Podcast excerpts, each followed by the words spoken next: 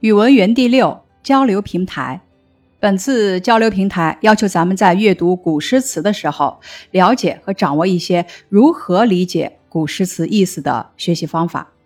读古诗词的时候，遇到不理解的字词，可以借助注释理解；有画面感的诗句，可以通过想象去体会。多了解一些传统文化常识，对我们学习古诗词也很有帮助。咱们先自主阅读交流平台，结合教材中提到的具体例子，归纳出借助注释，通过想象画面进行体会，了解传统文化知识，来加深对古诗词理解的三种方法。然后，咱们联系小学阶段所学的古诗词，以及课外自己接触到的古诗词，想一想还有哪些也能用这些方法来理解。交流以上方法的具体运用，最后进行拓展思考，还有没有其他理解古诗词的方法？读古诗词的时候，遇到不理解的字词，可以借助注释理解；有画面感的诗句，可以通过想象来体会。如读到“千里莺啼绿映红，水村山郭酒旗风”时，我的脑海中浮现出了江南春天的美丽景象。带着这样的想象读，让我体会到了诗歌的美。读李商隐的《嫦娥》时，联系嫦娥奔月的故事，体会诗中写到的嫦娥在月宫的孤独寂寞，更容易理解这首诗的意思。多了解一些传统文化常识，对我们学习古诗词很有帮助。通过阅读交流平台的内容和查找资料，咱们总结一些学习古诗词的方法如下：一、通过想象画面理解；二、文白对照；三、借助注释理解；四、通过了解传统文化知识来理解；五、查阅古汉语词典。比方说，咱们在读“宿建德江”时，不理解“主”的意思，查看一下注释，便知道了“主”指的是水中间的小块陆地。再比如说，针对古诗词的特点，咱们可以选择不同的方法来学习。如学习三衢道中时，咱们可以借助注释理解诗意。便知道这首诗是描写作者游览浙江衢州三衢山时对旅途风物的感受。在《惠崇春江晚景》中，可以用想象画面的方式感受“竹外桃花三两枝”的美好景象。《元日》这首诗中，在了解了正月初一喝屠苏酒和换新桃符的古代习俗之后，也能更好的理解诗意。交流事例：读杜牧的《赤壁》时，我不理解“东风不与周郎便，铜雀春深锁二乔”的意思。但我读过《三国演义》，知道这两句诗化用了赤壁之战中借东风和曹操建铜雀台的典故，表达了诗人对过去的人事物的感慨。交流事例：我学习古诗词时，有时也用文白对照法。就是把古诗词翻译成现代汉语，然后把古诗词原文和翻译进行对照。这种方法适用于绝大多数的古诗词。交流示例展示：读王维的《使至塞上》时，我不理解“大漠孤烟直，长河落日圆”两句的意思，于是我圈出诗句中描写的大漠、孤烟、长河、落日等景物。想象在茫茫沙漠中，一缕孤零零的烽烟直上天空，一轮圆圆的落日悬挂在黄河之上的情景，这样我就能更好的理解诗歌了。交流示例展示，有些诗人善于用典，咱们掌握这些典故，也能很好的理解古诗词的内容。比如说，在十八课中，书胡因先生壁这首诗。一水护田将绿绕，两山排闼送青来。中的护田排闼都是典故。诗人把这两个典故融入对景物的描写中，让山水含情。交流平台拓展练习，读下面的诗句，说说你是用什么方法读懂诗句的意思的？第一句：“黑云翻墨未遮山，白雨跳珠乱入船。”这两句诗描绘了西湖突降暴雨的景象，一边读一边展开想象，头脑中浮现雨前乌云压顶，雨时暴雨如注的画面。这两句诗的意思就不难理解了。接下来的诗句：“一水护田将绿绕，两山排闼送青来。”这两句诗都借用了典故，通过查阅资料了解到。护田和排他的典故都是出自《汉书》，结合诗句想一想，原来诗人是把水和山拟人化了，赋予他们人的动作和感情，感到一水两山对人的亲近，正如他和胡英先生的感情一样深厚。接下来是词句段运用，读一读，说说下面这段话表达了怎样的观点。为了生活环境更舒适，人们在城市里种植了大量的花草树木。这些树木花草是城市的绿色卫士，守护着城市的环境。人们把它们比作城市之肺，是十分形象和贴切的。因为这些绿色卫士不仅能吸收空气中的二氧化碳，调节城市空气，而且能降低灰尘污染。叶子表面的绒毛和粘液能吸附飘尘，阻止灰尘微粒蔓延。这道题呢是要求咱们大家学习抓住关键句，把握文章的主要观点的方法。为了让别人明确了解一个观点，应该把表达观点的话放在首要位置，然后围绕观点。从不同角度、不同方面选择材料进行具体说明，为表达的观点提供有力的证据支撑，使观点更加鲜明、更具有说服力。概括一段话的方法有摘引法。有的段落中，作者在开头、结尾或者中间用一两句话概括了本段的意思。概括内容时，咱们可以直接摘引中心句或者重点句。还有提取法，如果段落中表达出好几个意思，有主有次，那么咱们在概括时要取主要意思，舍弃次要意思。再来看合并法，如果一段话里表达了几层没有主次之分的意思，那么咱们可以把这几层意思合并到一起来概括段落的大意。咱们理解本题中这段话所表达的观点，可以运用。合并法，咱们先将段落中每句话的意思提炼出来，再进行组合和概括。来看这段话中的第一句，为了是说明目的的；第四句话中的因为是说明原因的；第二三句起着承前启后的作用，把花草树木比作绿色卫士、城市之肺，形象确切。这两句是关键句。咱们抓住关键语句，很容易就把握这段话想要表达的观点了。因此，这段话表达的观点如下：花草树木是城市的绿色卫士。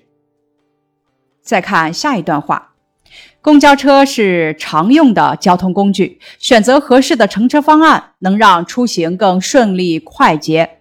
读材料，想一想，小林同学家住温泉镇，他希望早上九点以前赶到在宋家洼的外婆家，好跟舅舅一起去爬山。他怎样乘车最合适呢？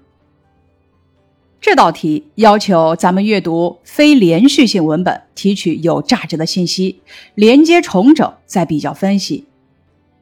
咱们阅读教材，通过三个公交牌的联系比较，明白不同车次停靠的站点数不一样，而且有时是有交叉的。咱们要明白，乘坐公交车时要注意停靠站点。和所需时间的对应关系，选择合适的车次，并关注首末车的发车时间，选择合适的出发或者返程时间等问题。如果有多种的乘车方案，咱们要选择最优方案执行。这样呢，既节省时间，又节省路程，还节省了乘车的费用。咱们看这段话中的关键信息：一、出发地是温泉镇，目的地是宋家洼，时间要求是希望早上九点以前赶到。二、不同车次有自己的首末班车发车时间。首班车时间指的是最早一班车的发车时间，末班车时间指最晚一班车的发车时间。八十六路车和六十五路车的首班车时间都是六点，而七六三路车首班车的时间是九点。三，一般来说，停靠的站点越多，需要的时间越长。四，比较这三个公交车站牌，明白不同车次停靠的站点数不一样，而且有时是有交叉的。从这三个站牌，咱们可以知道，一共有三种方案。方案一，可以坐七六三路车直达，从温泉镇站出发，坐五站到宋家洼站下车。咱们来看题干要求九点以前到达宋家洼，而七六三路公交车的发车时间为九点，所以呢，这种方案是不合适的。再看方案二，可以先坐六十五路车，从温泉镇站出发，坐五站到同音街站下车，再换乘八十六路车，坐一站到宋家洼站下车。此方案共需坐六站车。再来看方案三，先坐六十五路车从温泉镇站出发，坐四站到四通桥站下车，再换乘八十六路车，坐四站到宋家洼站下车。此方案共需坐八站车。咱们通过对比呢，可以得出最合适的乘车方案。因此，本题答案如下：小林最合适的乘车路线。先坐六十五路车从温泉镇站出发，坐五站到同阴街站下车，再换乘八十六路车，坐一站到宋家洼站下车。下面是日积月累方面，咱们看一下日积月累中的五行、五谷、五音、五彩。咱们可以先借助字典，把这几个条目中的生字读正确。然后通过联系学习经验、生活经验以及实物观察等方式，了解这几个条目的大致意思。例如，咱们可以联系在一年级时候的识字课“金木水火土”来认识五行；通过实物观察认识五谷，可以联系音乐课的学习体验认识五音。咱们还可以联系四年级课文中的“女娲补天”来了解五彩。接着，咱们反复诵读，积累成诵，最后可以适当的进行拓展。先来看五行：金木水火土。五行中的“行”是运动的意思。我国古代思想家用这五个字来解释世界万物的起源，它们之间是相生相克的关系。相生是什么意思呢？相生就是木生火，火生土，土生金。金生水，水生木，相克的意思就是木克土，土克水，水克火，火克金，金克木。五行在中国有着悠久的历史，是中华文明的重要组成部分。咱们接下来看五谷。所谓“民以食为天”，五谷孕育了人类文明。稻是大米，麦指的是小麦。面粉就是用小麦磨成的，黍又称黄米，比小米稍大。菽为豆类的总称，稷也是古代的一种粮食。五谷稻麦黍菽稷。现在五谷泛指粮食作物，如五谷杂粮、五谷丰登。再来看五音，公。商、角、徵、羽，五音也称五声音阶，按照音高排列为宫、商、角、徵、羽，相当于现在的简谱上的哆来咪发嗦。五声音阶也被称为中国音阶。五音是中国古乐的基本音阶，最早见于《孟子·离楼上》，相传是古代最早的乐器熏发出的五种声音。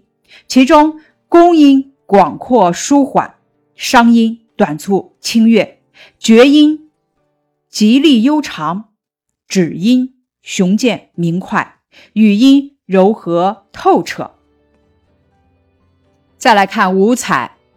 黄、青、赤、白、黑，五彩原来指的是五种颜色，指古代最纯正的五种颜色。从阴阳五行学说上讲，分别代表的是土、木、火、金、水。现在五彩泛指各种颜色，比方说五彩缤纷、五光十色等等。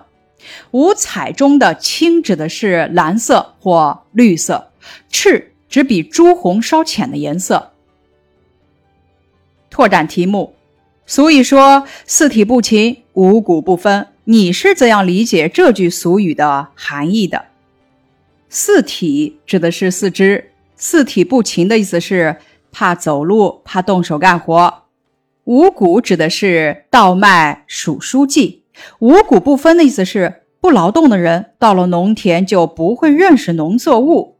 这句话的意思是说，一个懒人就没有分辨事物的本质了。变相的说，一个人懒惰。拓展，七彩指赤橙黄绿青蓝紫，五体指双肘双膝和额顶，六根指眼耳鼻舌身意，五金指金银铜铁锡，五脏指心肝脾肺肾。五味指的是甜酸苦辣咸，五官指的是耳目口鼻舌，五经指的是诗书礼易春秋，五畜指的是犬羊牛鸡猪，五果指的是李杏枣桃栗，五方指的是东南中西北。以上是语文园地六的学习内容，感谢你的收听。